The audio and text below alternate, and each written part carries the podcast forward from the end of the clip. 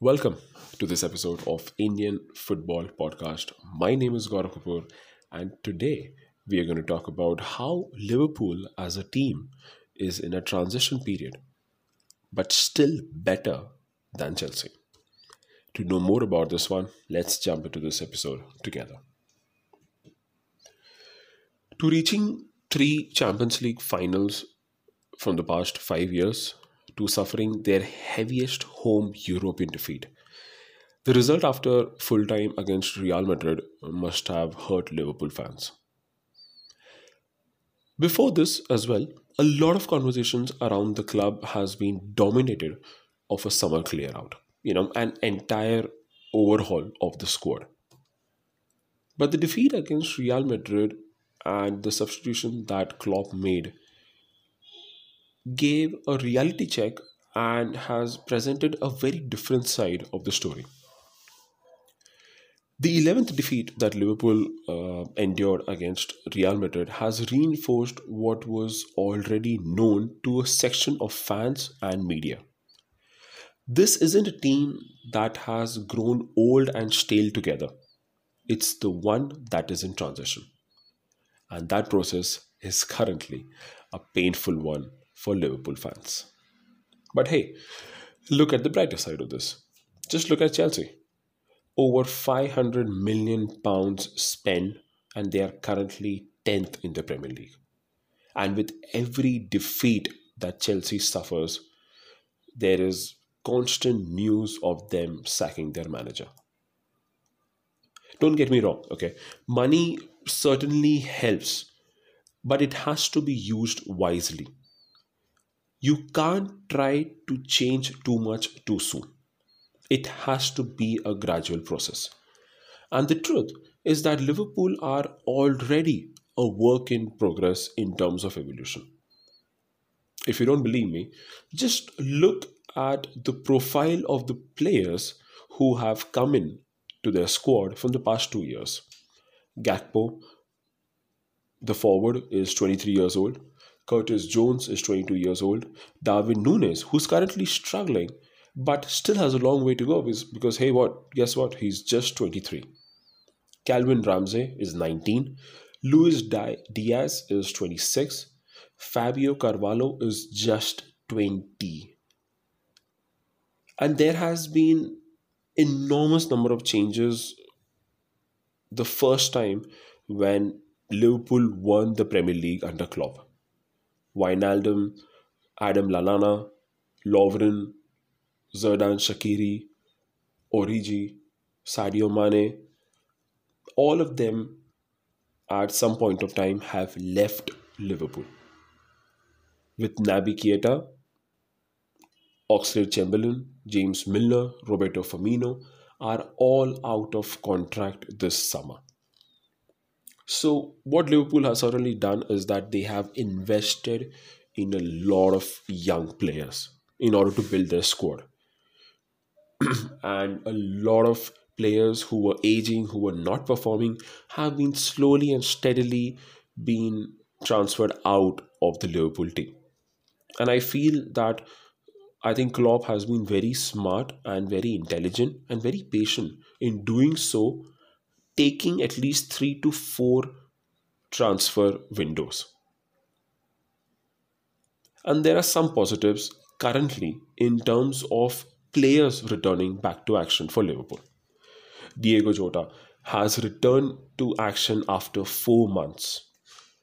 Another positives for Liverpool, obviously, one of their best players from the past at least three years has been Mo Salah and a lot of people have uh, speculated that okay he's out of form he might move out of liverpool but trust me with 19 goals and 9 assists it would be wrong to write him off yes the team is overall struggling okay liverpool is struggling but Mo Salah, even in such a difficult season, has been able to contribute in up to 28 times for in you know in in a Liverpool's goal.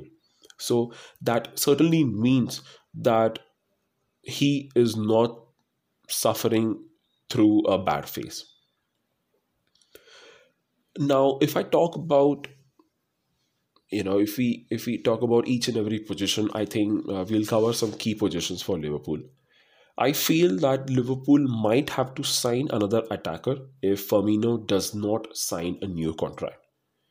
But the most critical position, I think we all are aware, is of midfield. Jude Bellingham remains the top target for Liverpool.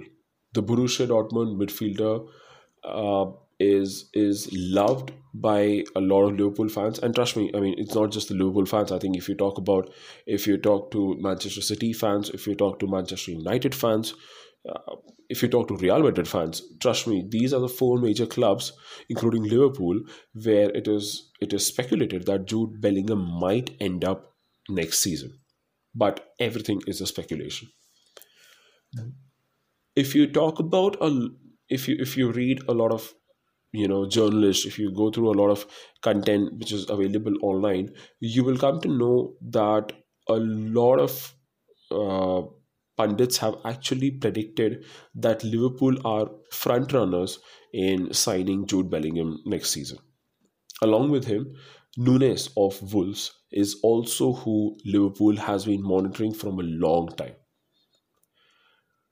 Recently, uh, around two weeks back there was a con you know it was it was reported that there is a contract situation wherein chelsea don't want to offer mason mount a contract immediately and liverpool and i'm sure there are other clubs as well who will be monitoring that situation. Because guess what? I mean mason mount okay? He he might be struggling this season but there is talent. He's a very good player and he's a talented player. And if we had to take into uh, account of the number of players that Klopp would need in midfield, I feel that at least two new faces would be required. At least. If three, that is wonderful for them. And this isn't the first time that you know Klopp has been involved in rebuilding the squad. I mean, I mean, it's so funny. I mean, if you ask Liverpool fans if they even remember the 2015 squad that he had inherited, their their goalkeeper was Mignolet. Their top their their back four consisted of Nathaniel Clyne, uh, Mohamedou Sakho, Martin Skrtel, and Alberto Moreno, the left back.